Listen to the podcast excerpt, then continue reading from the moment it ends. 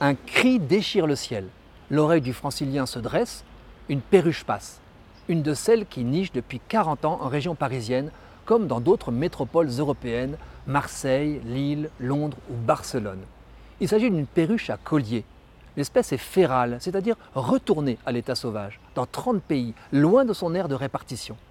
Avec ses 40 cm, son bec rouge vif et son air de perroquet, l'oiseau est exotique. Seul le mâle porte un collier. Nous sommes si habitués à voir ce genre d'élégance confinée en cage, où elle peut vivre 30 ans, que la vivacité d'une flèche verte fendant le ciel au-dessus de nos têtes étonne. Sa présence n'a rien à voir avec le réchauffement climatique. Psittacula crameri habite les forêts d'Afrique subsaharienne, mais aussi les contreforts de l'Himalaya où les hivers sont froids.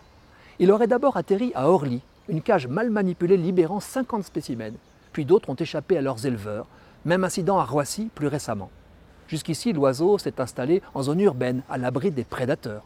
On le voit et surtout on l'entend dans nos parcs, mais il rejoint chaque soir des dortoirs de plus de 1000 têtes, les mêmes répertoriés depuis 40 ans près d'Orly, puis à Roissy. Comme pour les abeilles, chaque colonie est susceptible d'essaimer. Combien de perruches avons-nous désormais? Les compteurs tâtonnent. Certains vont jusqu'à 10 000 têtes. Après une croissance exponentielle, des experts tablent sur une stabilisation, d'autres n'y croient pas. Sont-elles nocives Là aussi, on se divise. Les espèces invasives sont une cause majeure d'extinction des espèces endémiques et les perruches à collier nichent tôt dans les trous de grands arbres où auraient pondu plus tard d'autres oiseaux, citelles, pigeons et étourneaux.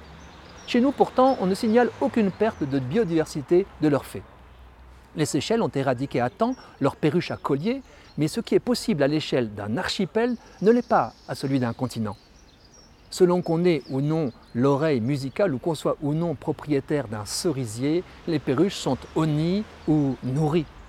Le grincement de leurs cris donne l'idée du tapage des rassemblements de milliers de spécimens du côté de Vissou et de Massy où les colonies issues d'Orly passent leur nuit. Granivores, frugivores, réputés intelligentes, nos invasifs se contentent d'ébourgeonner les arbres et de dévaliser les fruitiers des jardins.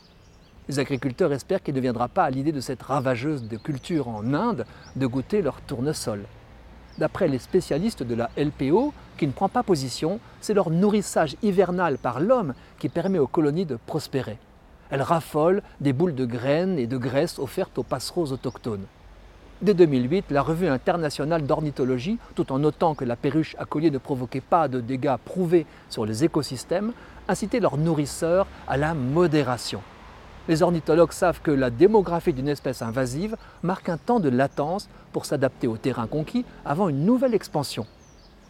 Quoi qu'ait chanté ce bon Pierre Perret, la cage aux oiseaux devrait rester fermée.